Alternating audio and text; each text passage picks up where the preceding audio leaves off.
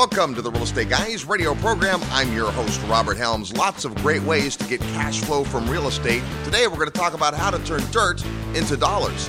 We'll talk agriculture, farmland development, and a whole lot more today on the Real Estate Guys radio program. If you've been listening to the Real Estate Guys for a while, then you've heard about the legendary Investor Summit. Simply put, it's the highest level event we do, and the content, faculty, and attendees are amazing.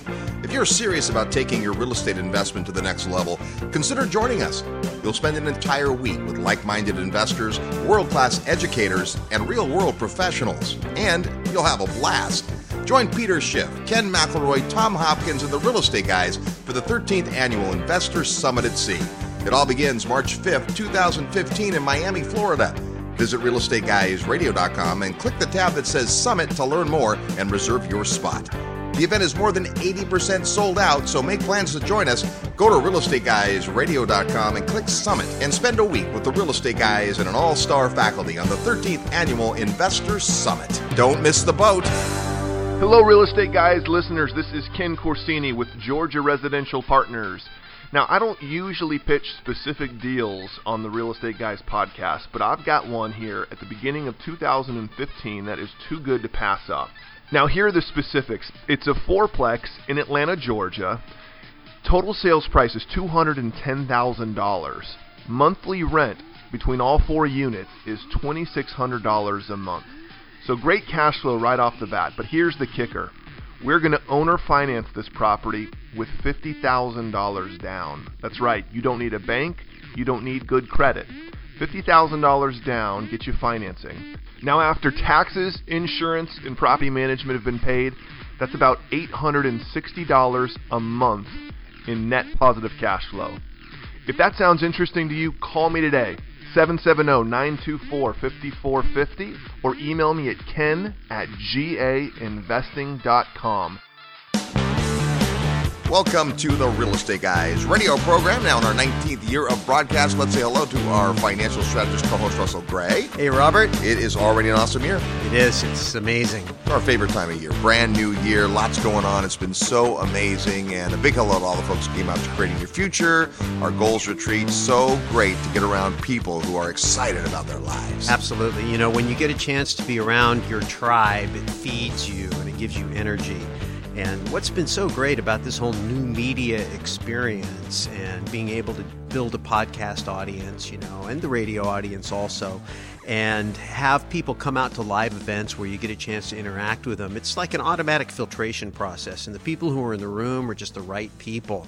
The thing that's interesting about the goals retreat is that sometimes you get people in the room that really aren't into real estate. They don't even know anything about real estate. They maybe got referred by somebody who was in, you know, the real estate side of the program, and then they end up coming just because the goals thing is so impactful, and then they're here, and it's it's fun watching them kind of feel the energy and the culture, and then they want to become a part of it too. So hopefully, as uh, we're talking, we've got some new friends now listening to the show. So welcome. Absolutely. And of course, as the real estate guys, we're out there looking for all kinds of opportunity. Today, we're going to talk about kind of a small niche in real estate, but also some big picture stuff. So super excited. We have two guests on the show today, and I promise you we're going to learn something that you didn't know when you tuned in today. That certainly is going to happen because we've got some great, great stuff. But uh, big picture on this is that real estate, as you've heard us say, is not really an asset class because asset class like stocks and bonds and gold and silver and oil and all those things people invest in, sometimes passively, sometimes a little more actively, are all discretionary money. A lot of real estate is not discretionary money. You don't have any choice but to interact financially with real estate. You at least have to rent something to live in or someone in your family does. And at some point, you make the decision to buy a home. Then as a real estate investor, you get the bug, as Jim Rohn would say, kids should have two bikes, one to ride and one to rent. So you get a second home to rent out and there's income and you get that bug and all of a sudden you're working on a portfolio. But some real estate investing is different than that. Today, we've got an expert on agricultural land, on farmland. And so we're going to talk about how do you take raw land and turn it into dollars? It's an interesting concept. And if you really think about just real estate at its core, you know, the, wor- the, the world existed. And then, you know, there's buildings that got built and companies that got formed and stocks and bonds and paper assets of all kinds But really, at the very foundation of everything was dirt and land, and humans survived and interacted on it. And in a chaotic, or uncertain economic landscape, you know, you have to cling to things that are real. We've been talking about this for a long time. We have the globes, central bankers are busy printing, you know, fiat money like crazy.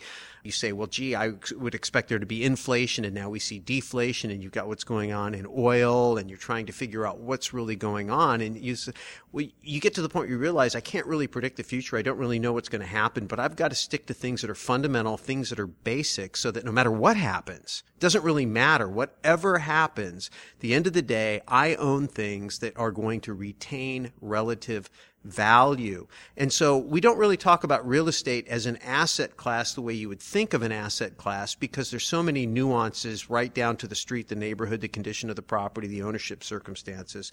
But then again, it is an asset class from the standpoint of it's a place that you can put whatever excess value you have created. We measure excess value in terms of dollars, right? I go to work, I produce, and out of my production, I get compensated in dollars, and then I consume, and if I consume less than I produce, then I have excess dollars, which is a store of value, and then I have to make a decision. Do I want to leave that value stored in dollars? In other words, would those dollars retain their value relative to other things? Or will I lose purchasing power and would I be better off putting my money in something else to store the value. We talk about precious metals. People buy futures contracts. People buy stocks. People can buy real estate. And so Jim Rickards is a guy who wrote a book talking all about what's going on in currency. He wrote two books that we highly recommend. One, Currency Wars, yep. and the other one, The Death of Money. And he talks about this idea of the fact that the currencies, because of the central bank policies, are probably more likely to lose value than gain value. And if you're trying to store value for the long haul, he has certain recommendations. And one of those is land. And that's great. And people out there talking about gold. And the big criticism is yes, but it's not really an asset because it doesn't produce income. Right. And so there's investors who are trying to figure out how can I own precious metals and produce income? How can I own real estate and produce income? Well, real estate is a lot easier to produce income. But then again, when you're looking at what's going on in housing, or other forms of real estate, you have a spectrum of real estate that is very primal or basic and essential, all the way up to things that are very uh, non-primal, non-essential, more luxury or discretionary use. To your point, yep. I'm not saying you shouldn't do those things because there can be a lot of money in those things, but it's great to have a mix, and that brings up the broader topic of diversification and how does real estate fit into all of that. So there are many things going on in the macroeconomic picture, which of course we talk about a lot on the show, and one of our guests is going to be talking about that today. And that's one part of the picture. And the other part of the picture is how can I own land in such a way that it is an investment, meaning it will cash flow for me. At the same time, it's a long-term store of value, a la Jim Rickards' recommendation of owning land. And then uh, how, where can I go to learn about that and actually learn how to do it? One of the methodologies that investors employ is actually called land banking. Right. And if you think about that, a bank is where you store your money. Land banking is a store of value for another day. It may not have highest and best use or yield today. Think about that tract of land near you where in the fall it's a pumpkin patch and right after that it's a Christmas tree farm and the rest of the time it just sits there doing nothing. The owner of that land has watched it appreciate in value for the last 20 years. Meanwhile, they get a little bit of yield a couple times a year and pay their property taxes.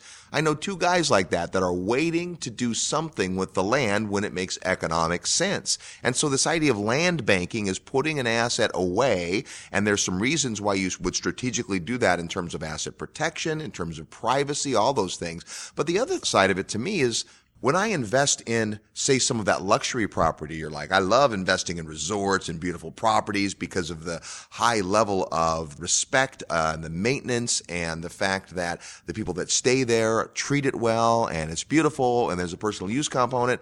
But it takes a lot of dollars. The less that is built on the land, the less it costs. And so it's always a matter of what's your return. And we'll talk about some cap rates and percentages on these kinds of uh, properties today, but also keeping in mind that you can control a lot more agricultural land for the same money than you could developed real estate with tenants living there. Yeah, I mean, well, going back to your pumpkin patch or your Christmas tree farm, you know, basically what you're doing is you're leasing it out to an operator. You're not going to generate the income. The person operating the property or using the property is going to do that. You retain ownership of the property. So it's really no different than any other form of rental property. But again, to your point, when you have a lot of improvements on the land, those improvements require a lot of maintenance and you have a lot of obligations under the law, especially as a residential landlord, depending on the jurisdiction. Whereas land banking can be a lot more hassle free you know, you don't have the big improvements and things that you have to be responsible for. I mean, we love triple net leases on commercial properties or being a hotel owner where you've got an operator generating income and paying you, you know, to use your property. But those are far more complicated, really, than the basic thing of just owning a, a property. It could be as simple as, you know, I've got an acre next to a school and I rent it to the school so they can have their little kids have their little garden, you know, and do their thing. And you make a little bit of money on that until someday it makes sense to put a 7 Eleven or something on that piece of property next to the school, and then all of a sudden you've made a big windfall because you've improved the property. Well, that's a good point. Let's also, as we're listening today, let's think about change of use because one of the underlying premises of land banking is that when the big value hits is when the use ultimately changes. There is certain property that doesn't ever change its use, and then there's property that does, and that can be great opportunities. So today we've got a couple of great guests, and before we're done, we're going to tell you how you can personally hang out with one of the biggest real estate guys on the planet. When we come back, we'll talk about some agricultural angles on investing in real estate with our guest, Steve Bruere. You're tuned to the Real Estate Guys radio program. I'm your host, Robert Helms. Live nationwide. You're listening to the Real Estate Guys. Find out more at realestateguysradio.com. It's a new year and time to learn some new strategies, discover some new markets, and network with hundreds of other real estate investors at the Dallas Real Estate Investor Expo. With more than 70 presentation sessions and dozens of exhibitors, this is your chance to learn from the experts and meet plenty of prospective team members. It all takes place January 24th and 25th in Dallas, Texas, and you'll save 20% when you register with the Real Estate Guys special code. Get the details at realestateguysradio.com under events and join us at the Dallas Real Estate Investor Expo. Are you ready to profit in paradise? Hi, it's Robert Helms, and if you think real estate investing means tenants, toilets, and termites, think again. Located just a short plane ride from the U.S., a virtually untouched paradise awaits the beautiful country of Belize. When you go to Belize with the real estate guys, you'll spend four fabulous days discovering one of the most intriguing real estate markets I've ever seen. With its jungle rainforests, pristine beaches, and 81 degree turquoise water, Belize is one of the most beautiful places on earth. Plus, it's considered one of the top seven tax havens in the world. And why U.S. real estate continues to drop, Belize property is on the rise, and many experts think the best is yet to come. But don't just take my word for it. Come experience Belize firsthand at our upcoming investor field trip. When you join us, you'll discover the many reasons we love Belize, like tremendously undervalued beachfront land, super low taxes, ease of doing business, and so much more. Get the details at realestateguysradio.com. Just click on events. See paradise for yourself. Click events at realestateguysradio.com, and I'll see you in beautiful Belize.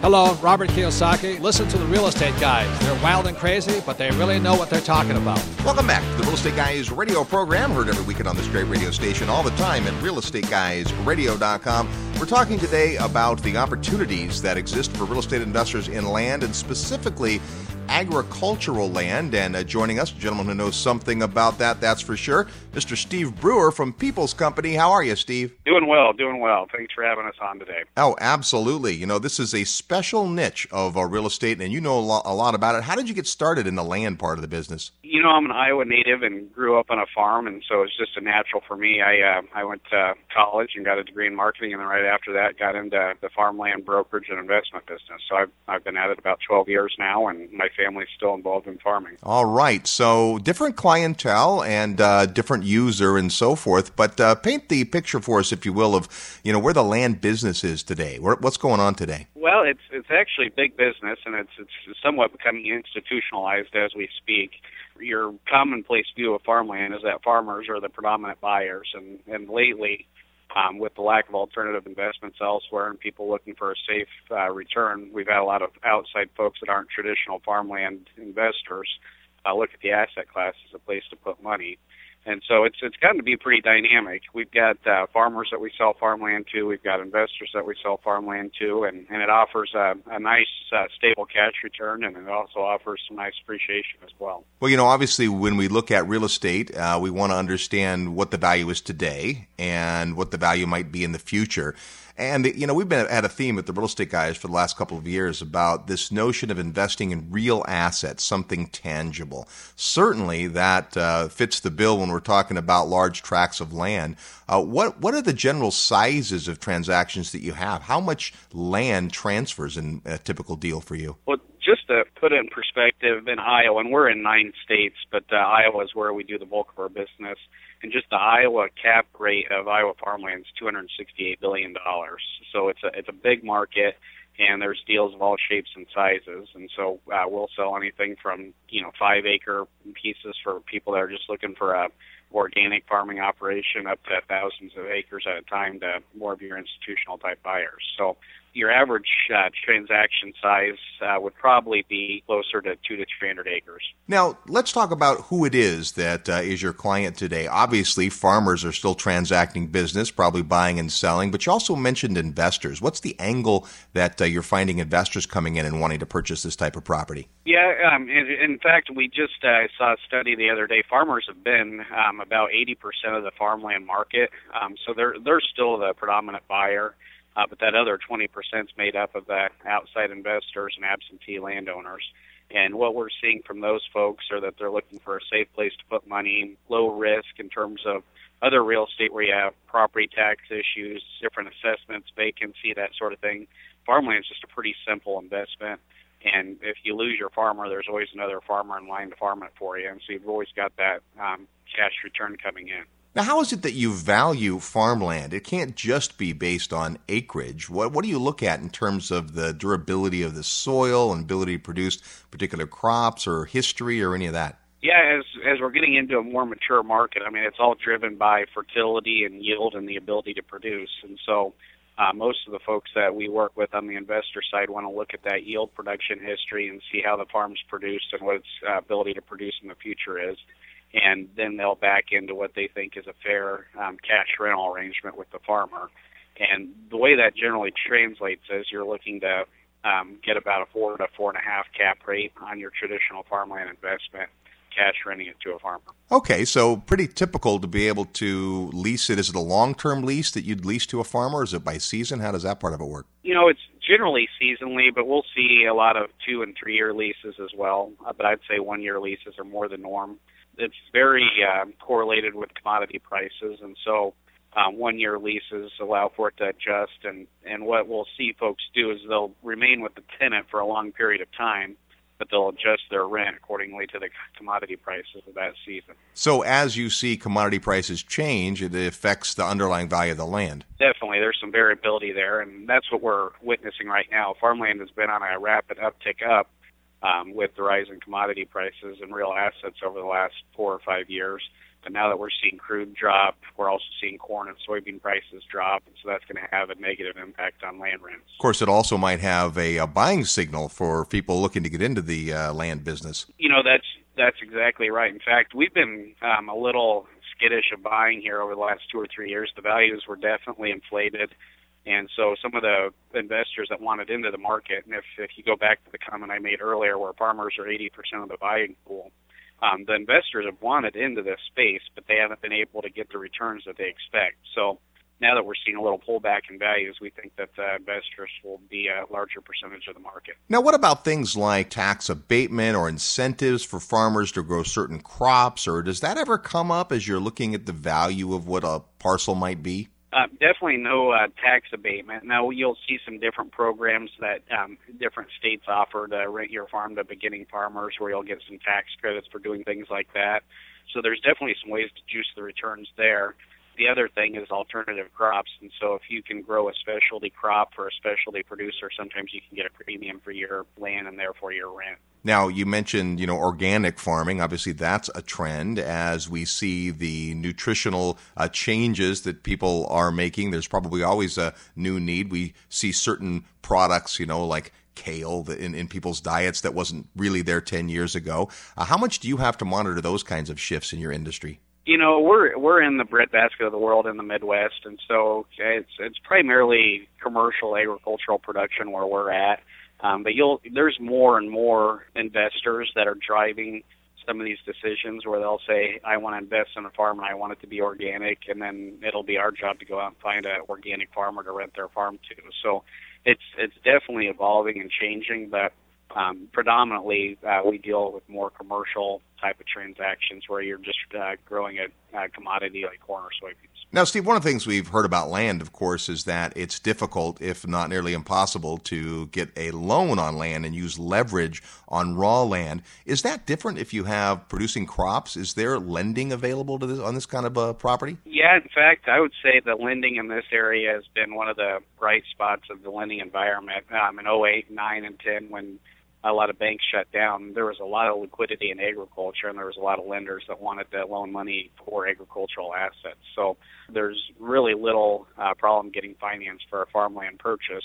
However, the the down payment requirements are a lot different than you'll see in a residential type of a transaction. We'll see a lot of 25 to 50 percent uh, down payment requirements, uh, depending on the value of the land. Gotcha. And what about appraisals? You know, obviously, a, a home appraisal someone might be used to looking at is going to talk about the market, comparable sales, the income approach, and, and replacement value. What do appraisals look like when it comes to farmland? Very similar. So we offer appraisal services as well, and um, you'll you'll look to the income primarily, and then you'll look to comparative sales as well it's hard to do a replacement analysis when it's uh, when it's just bare land. So it's primarily comparables and then the income approach. Now, our audience obviously uh, is kind of across the board in terms of the types of real estate they like to invest in, but I'd have to characterize the the majority of them as residential investors. Where do you see the opportunity for folks to maybe diversify into this type of a, an asset? You know, we'll we'll see some folks that have worked really hard to build up a residential portfolio, one rental property at a time, or you know, an eightplex or whatnot.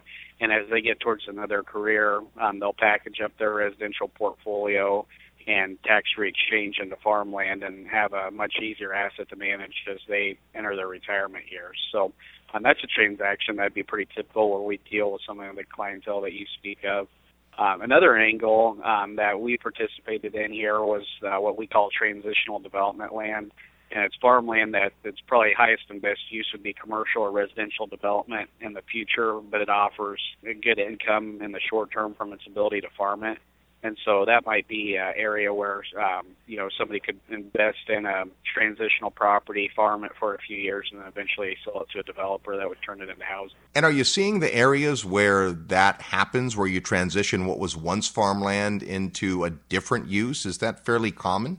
Yeah, it, it is. In fact, you know, we've had a few transactions um, this this year in Iowa that we worked. I guess I should say last year now, but um, where we converted actual golf courses into farmland, and um, so we've seen that go both ways here. With slowdown in the housing market, um, we saw development ground turn back into farm ground, and then now that the economy is doing well again, at least in our part of the world, uh, we're seeing those conversions from farmland back into development land. You know, Steve, early in my career, I worked for a developer, and one of the things we did was scout new locations, mostly smaller stuff, 10, 15, 20 houses at a time. But part of their play was to go out and find agricultural land that could at one day be converted. And of course, the big issue there was always taxes. The tax base for agricultural property was so low in many jurisdictions, when you were to upgrade that into a residential type of zoning, you'd have to pay the back taxes. Is that also an issue as you're looking at uh, acquiring property, what the tax base is? That uh, varies state by state. So in Iowa, where I'm from, um, as long as its use is agricultural, it really doesn't matter what the zoning is. So if you have a property that you're farming, you zone it for residential, and you continue to farm it, you'll be taxed as an agricultural property until you actually convert it to residential. Gotcha. Well, hey, one of the things that you guys do the last several years have put on this Land Investment Expo, which is a one day event uh, that brings together a lot of the leaders in the industry. Tell us about the event uh, coming up later this month. Um, yeah, it's um, um, our eighth event. Last year we had T. Boone Pickens as our keynote speaker, and the year before we had Jim Rogers. So we always try to bring in a big name, and then we bring in a, several additional speakers as well. Uh, we're real excited this year. We've got just a wonderful lineup of speakers. Uh, Dennis Gartman uh, with the Gartman letter. He's a commodity analyst that uh, will come and some of these issues that we're talking about with lower commodity prices and how that impacts land values will be very timely. Um, we've got a meteorologist that's going to talk about weather patterns and how that impacts land values. Um, Eric O'Keefe with the land report out of Texas. Um, we've got just several great speakers, breakout sessions. Susan Payne's coming over from Africa. She's going to talk about farmland investing in Africa. And uh, what I'm uh, probably most excited about uh, this year, we have Donald Trump coming in, and I've actually just spent a little bit of time with Mr. Trump today and uh, he doesn't know anything about farmland investing, but he certainly knows a lot about real estate and leverage and the economy in general. So uh, we're excited to have Mr. Trump on the program as well. Well, it sounds like a fabulous event. It takes place January 23rd in Des Moines, Iowa. And if you stick around, we'll give you all the details on how you can sign up for the event. Who shows up at these events? This is your eighth year, so you've got some history. Uh, who is it that uh, will be attending the event? You know, it's one of the most diverse crowds you, you could expect. And uh, I think a lot of people show up thinking we're going to have a lot of farmers in the crowd, and we certainly do. Uh, there will be about 650 people there this year. So a lot of investors, a lot of the institutional farmland buyers in the country fly into Iowa to attend this event. A lot of bankers, attorneys, CPAs, trust officers, other folks that we compete against in the farmland marketplace attend. And so it's just a really diverse crowd, and it's really unlike any crowd that I've seen at any other conferences I've gone to, um, where you can see a private equity guy talking to a farmer. It's just, uh, it's really a unique conference. All right. Well, it's certainly got our attention. Uh, Russ and I are both going to plan to be there and uh, can't wait to uh, learn more about this fascinating subject. I know you spend uh, your days thinking about this, but a lot of investors, this might be a new a venture, a new idea to think about how to diversify a little bit and uh, and land bank, so to speak. Yeah, it's a it's a different asset class, but once you figure out the benefits of it, um, you get hooked. So um, if any of your listeners want to learn more, we uh, we're happy to visit with them. Awesome. Well, Steve, we sure appreciate your time today. It's been a great education, and look forward to seeing you at the event. Looking forward to it. Thank you. Before we're done today, you'll have a chance to hear from Dennis Gartman, and we'll get you all the details on how you could attend the Land Investment Expo January 23rd. More when we come back. We're the Real Estate Guys. I'm your host, Robert Helms. Real estate investment advice right in your mailbox. Sign up for the free Real Estate Guys newsletter at realestateguysradio.com. Forbes rated Memphis the best cash flow market in the nation. And our good friend Terry Kerr at Mid South Homebuyers has been the premier turnkey rental property provider in Memphis for over 13 years. With an A plus rating from the Better Business Bureau, Terry has renovated over 750 houses. Real Estate Guys listeners have snapped up hundreds. Discover what these satisfied investors already know. Mid South's properties are completely renovated with a one year warranty and a lifelong rental guarantee. They're affordable, well managed, and easy to own. Perfect for beginning investors and veterans alike. Get in on the action. Contact Terry and his team via email at midsouth at realestateguysradio.com. Hi, this is Patrick Donohoe of Paradigm Life.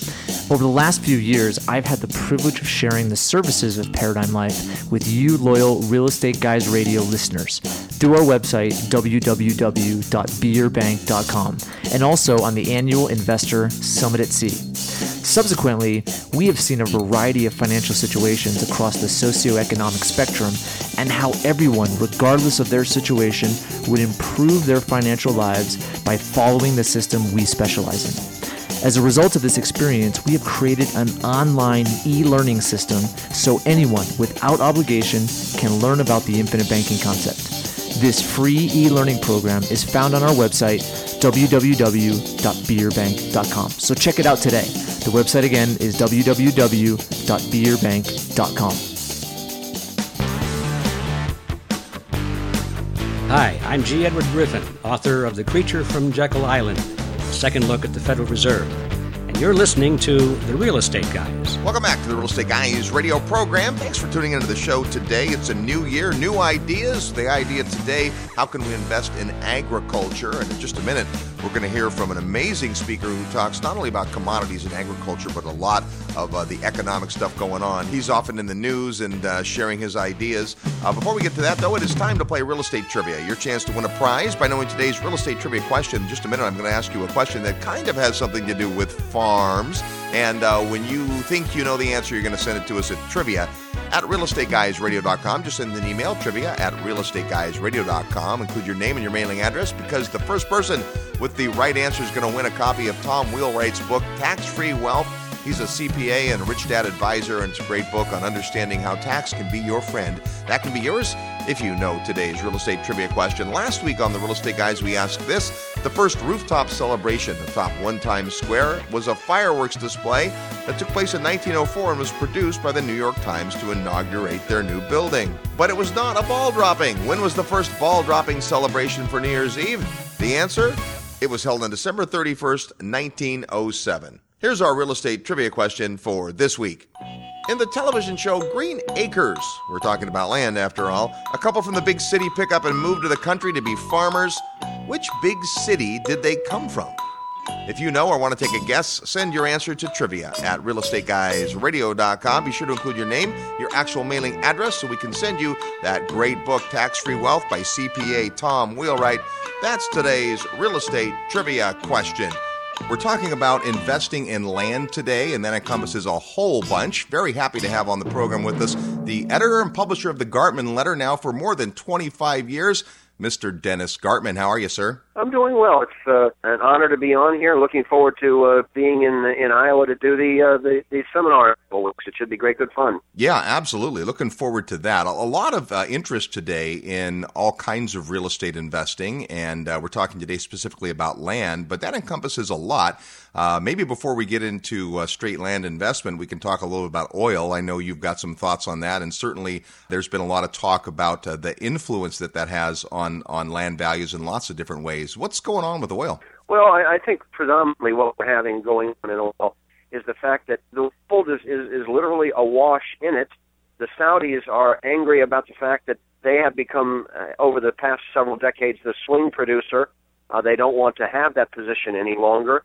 They are attacking, for lack of a better term, uh, the what they consider to be the marginal producer, which is the frackers here in the United States, which has really changed the worldwide view of crude oil. And the Saudis are also angry at the fact that the Iraqis and the Iranians, Angolans, other OPEC producers have been stealing their clientele, so they are defending their market share. But they're really trying to put the pressure upon the fracking industry here in the United States to see at what price do you have to take crude oil in order to really shutter in uh, and and reduce the increased production of of fracked oil here in the states. So we have an abundance of crude oil in the world. Some are saying that this is an argument that the global economy is is slowing down. I say the weakness in oil is is is actually a reflection of the increased supplies and crude oil supplies here in the United States. We have to remember it was only a very short while ago that we were producing about 5 million barrels of crude in the States. We're now approaching 10 million barrels of crude that we have increased from 5 million is where we are importing less. Soon, the United States is going to be a net exporter of crude oil if we continue the, the increased growth in the fracking industry. And North America, let's say Canada, the United States, and Mexico combined, is already a net exporter of, of energy. So this is a uh, I, I hate the, to the term, but it's the only way to explain it. This really has been a paradigm shift, and I think for a period of time when crude oil, maybe you get a bounce, maybe you can get crude oil back to sixty dollars a barrel, but the era of hundred dollar, hundred and ten dollar crude oil, I'm afraid is I, I shouldn't say I'm afraid. I'm happy to say is not going to be upon us again. We are probably in a period of time when crude is going to remain under pressure and abundantly supplied for a long period of time going forward. It cannot be seen as anything other than beneficial to the economy. Absolutely. Well, you don't have to be a master's of economics to figure out that when there is more supply and more supply and more supply, that pricing is going to have the effect it's had. Then you add that element of the other folks who are producing oil trying to uh, position to get uh, their unfair share, you might say. Uh, all that bodes well for the consumer. Let's talk about what that means to, to real estate. I saw an article out earlier this week about housing prices possibly headed down because oil was going down. And at, at first blush, I thought, wait a minute, if, if oil goes down, then distribution, like getting materials to job sites and all those things should the cost should come down. But I think the point of the article was that many of the areas where we've seen some housing booms in the last couple of years have been kind of areas where oil is part of the story. Well, if you're talking about North Dakota, yes, that's obviously part of the story. If you're talking about Midland, Texas, yes, obviously that's part of the story. And those areas, uh, quite honestly, I would not want to be the owner of real estate in North Dakota at this point nor would I be excited about being an owner of, of real estate in West Texas. Those areas probably have been far oversubscribed, had gotten giddy in price, and those prices are probably likely to come down.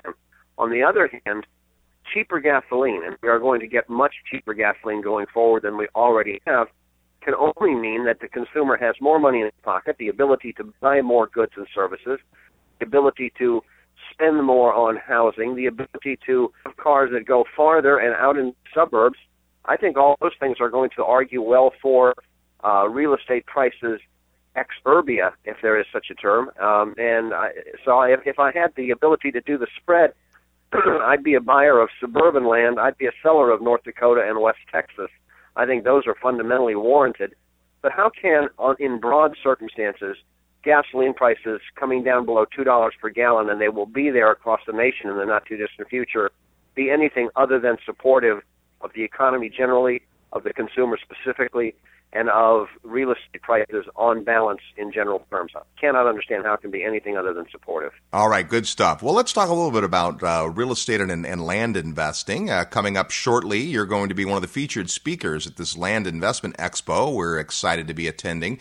And of course, people are interested in land for all kinds of reasons, certainly for development, obviously, oil producing land, and that's going to be down in price as a possibility. But let's talk specifically about agriculture, farming, the ability to create income income from land. How do you see that market? Well, I'm a little concerned about the agricultural land because I think the the period of seeing soybean prices in the teens, wheat prices above seven dollars, corn prices above five dollars, I'm afraid we're not going to see that. I'm afraid that if there is one deflationary impact to be derived from falling crude oil, is it tends to weigh heavily upon commodity prices generally. Uh, at the same time, when you have nat gas prices uh, at uh, two and three dollars per million uh, British thermal units, the ability to produce nitrogen fertilizer at a, at increasingly decreased prices. It means that corn farmers are going to be produced, uh, spending more money, putting greater amounts of nitrogen onto corn, and probably putting downward pressure upon corn prices. Two, the ethanol industry, I think, is in dire straits. I, I, nobody wants to hear that. But with crude under pressure, with gasoline under pressure, it is abundantly clear that ethanol will be in under further pressure. I don't think that the government is going to be uh, amenable to increasing the ethanol mandate. I think, if anything, they'll decrease the ethanol mandate. So I'm hard pressed to put together anything other than at best a neutral view of land values as far as agriculture is concerned.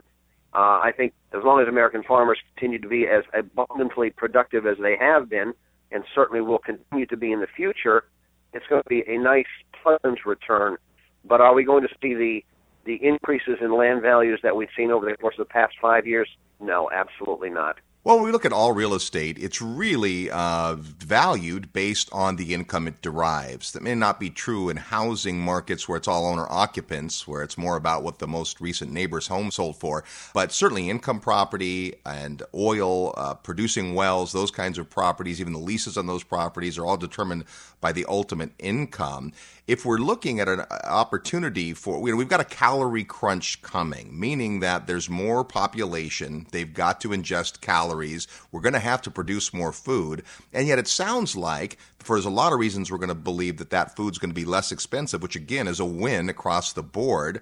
Where is the opportunity, do you think, in the land side of that business? Well, I, I think that single family housing uh, has been under pressure for the past several years as, for lack of a better term, uh, the, X and Y generation have gone into their parents' basement and begun to play. Uh, have become gamers. What a terrible word, but they have been, they have been out gaming rather than looking for jobs or getting jobs. They're going to get jobs. That's going to change. The unemployment rate is demonstrably lower than it was. It's going to get demonstrably better than it has been. And the Gen X and Gen Y are is coming out. He, there's no question. They We have had a decline in marriage rates. Marriage rates are going to go back up again as the economy continues to show strength. And you're going to see a, and I think, an increase in single-family housing uh, that will probably surprise a number of people. That, that I think, if you're going to make a bet on real estate, that's probably the best bet of all. They'll come out of if they have not been in their parents' basement, they've been renting, and their propensity to move out of rental units and into real housing to buy their first home, I think, is going to be very strong. So there, I think, is the real advantage in the next several years is to supply decent single-family housing, not the mega palaces that have been the the dominant force, the decent hundred to two hundred thousand dollar house. Hard to believe that those are going to be starters, but the star houses. That's where I think uh, in the next several years the real growth is going to be. It makes economic sense, it makes demographic sense, and, and I think it makes actual fiscal sense going forward. So that's the, that's I think going to be the, the, the hot item. All right, good stuff. Now, Dennis, before we let you get out of here, let's talk a little about the Gartman letter. You've been writing this letter now for nearly 30 years, and uh, tell us about uh, what you do there and, and who your subscribers are. Well, I've been getting up every morning. I, I actually have been doing it now since the early 1980s, and I'm proud to say I haven't missed a day, uh, a, a business day in that period of time, except the one day I took off for my parents' 50th anniversary about uh, 10 years ago. I get up every morning at 1 o'clock Eastern Time and, and try to prepare eight or nine pages of, of an overview of what's going on around the global economy. I write about the, the bond market, I write about the exchange market, I write about the energy market, I write about agriculture. As I like to say, I'm the liberal arts teacher of the capital markets. A goodly portion of the largest hedge, fund, hedge funds in the world are subscribers a goodly portion of the largest trading operations at the large banks are subscribers, a goodly portion of the largest energy traders, both natural gas and crude oil, um, mutual fund managers, and interestingly enough, a, a fair number of uh, of large individual investors. We really don't have that many people because it's not very it, it's not inexpensive. It's it's really quite an expensive enterprise.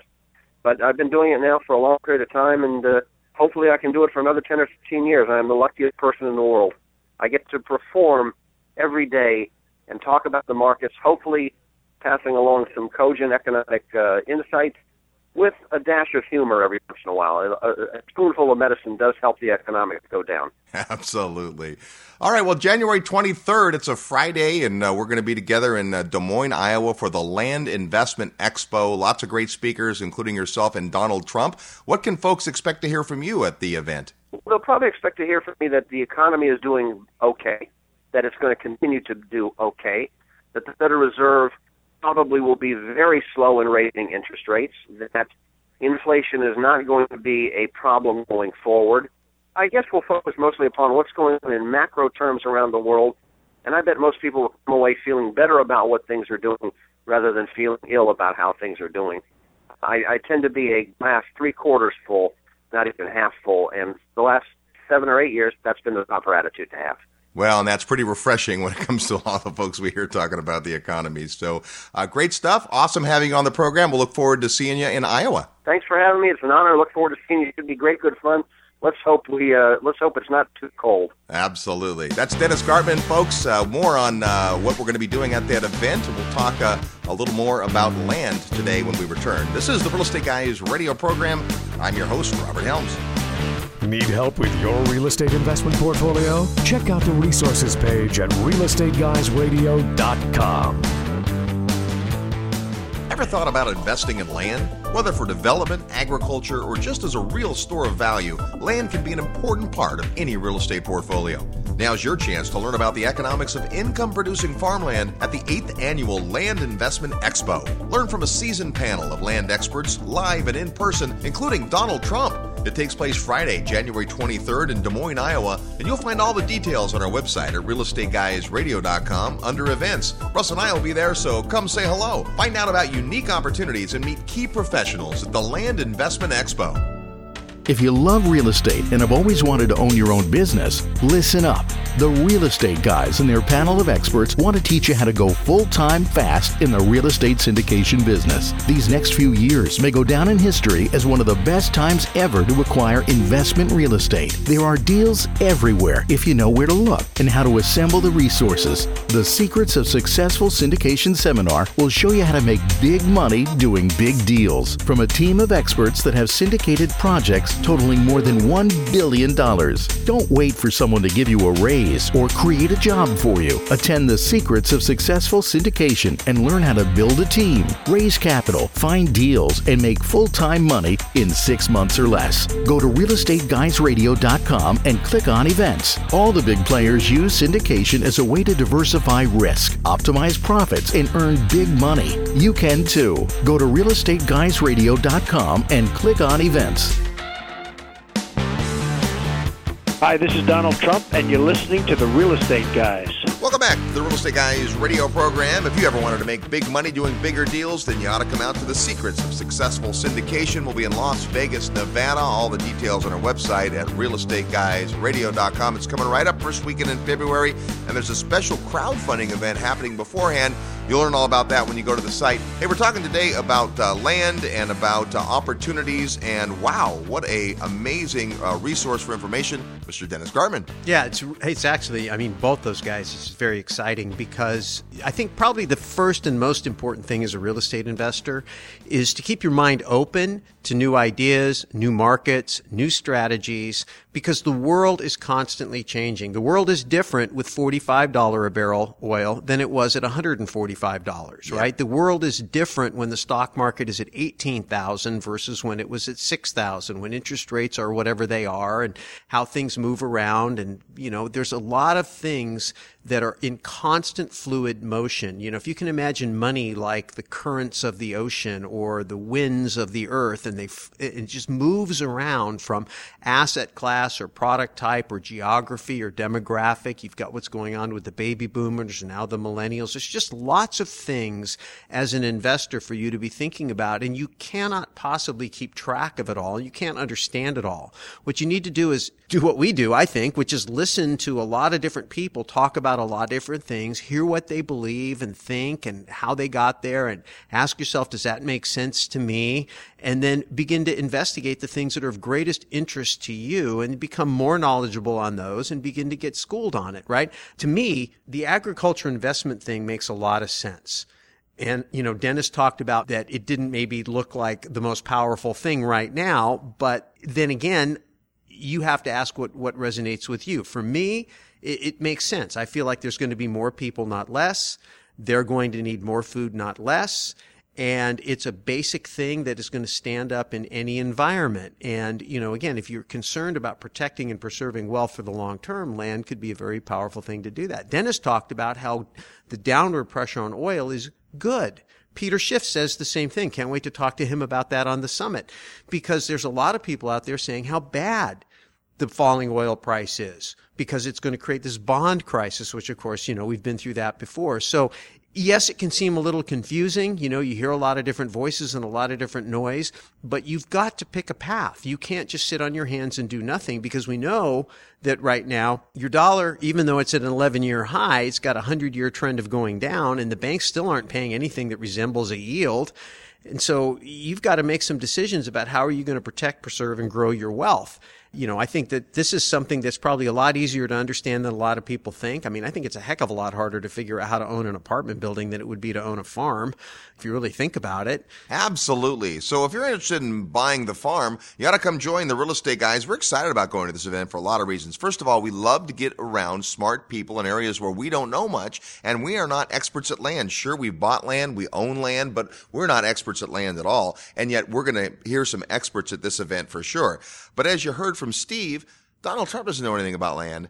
But Donald Trump knows a lot of stuff, right? You might like him or hate him, but just being in the room with Donald Trump has always proven to be a great thing for us. We've had the great opportunity to see him several times, and I tell you what, every time he elevates my thinking, he challenges me.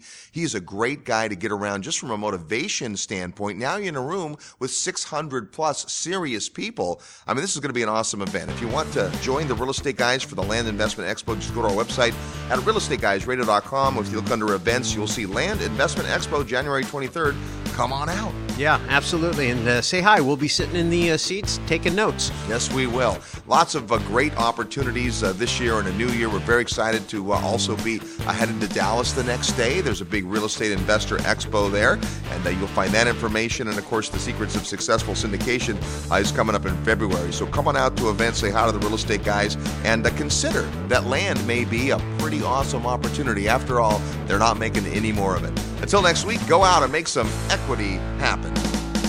This episode of the Real Estate Guys radio show is brought to you by Paradigm Life. Powerful cash management strategies using life insurance. Learn more at beyourbank.com. Mid South Home Buyers. Low cost, turnkey cash flow properties in Memphis, Tennessee. Corporate Direct. Asset protection strategies for real estate investors from attorney and rich dad advisor Garrett Sutton. Find these and other great companies under the Resources tab at realestateguysradio.com. To learn how you can expose your product or service to the Real Estate Guys audience, call 888 489 7723 Extension 4.